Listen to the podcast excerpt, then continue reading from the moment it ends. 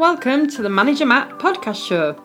The show is designed to give you solutions to your day-to-day management and leadership problems.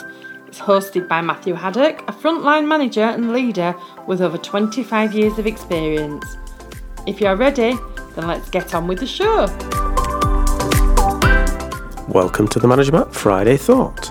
Every Friday, I examine an issue or a practice that I find unusual, funny, or frustrating in a modern world of work.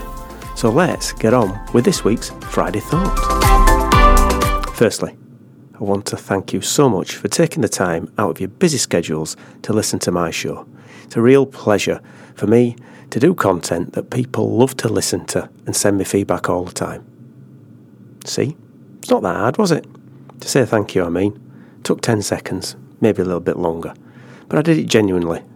So how often do you thank your team or individuals in your team for the work they're putting in? Do you ever thank them for what they've done?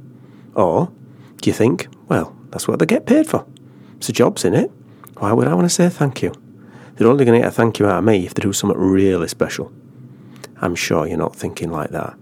But those that are reluctant to say thank you sometimes, I'm not sure why. Maybe it's a fact that they still feel at positional power.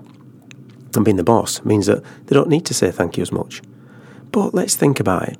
There's a human side that can be added to anything that delivers results so much more than just the numbers on a spreadsheet. You can look after people and make sure they're mentally happy at work, then that's a great thing, isn't it? If you had a scorecard on how many times you said thank you, and you're driven by some sort of K P I in a strange world of number of thank yous per day per hundreds of people who work for you, or number of thank yous, how are you doing, per hour of work, we'd all try to get our numbers to the top of the list. But it's not a financial deliverable, it's a human thing we need to do. Look at it another way. How good does it feel when your boss says thank you to you? It's a nice feeling when they genuinely and sincerely say thank you, isn't it? So why don't we do it to our directs as much as we should? I don't mean that every day you turn up, you put in your calendar, must say thank you to X, Y and Z. I don't say that you walk around with a little tally chart and say thank you and cross it off. That's not what I mean. I'm thinking your positive energy that you can give and increase your results by genuinely thanking people for doing a good job. In the hard times that we face in business, not just in the middle of the pandemic we've gone through, but just genuinely, day to day, people, majority of the time, really pull the socks off themselves to get things done and get stuff working.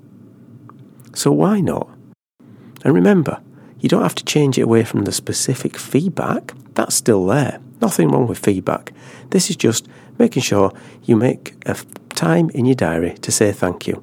How about a thank you Friday? There you are. Thank you, Friday. Something to think about. Only joking. Well, that's it for my Friday thought this time. And genuinely, thank you for listening. So you give it a thought and send me your thoughts. Well, that's it for Manager Matt this week. Thanks and goodbye. Thank you so much for listening to this Manager Matt podcast. We hope you found it interesting, helpful and actionable. One last thing. Please leave a quick review on iTunes or with your podcast provider, as it helps to spread the word of Manager Matt. If you haven't already done so, please subscribe to the podcast, and if you did like anything in particular, send an email to managermattpodcast at gmail dot com or visit managermatt dot co dot uk for more content. Feedback is a gift, so let's keep giving. See you next week.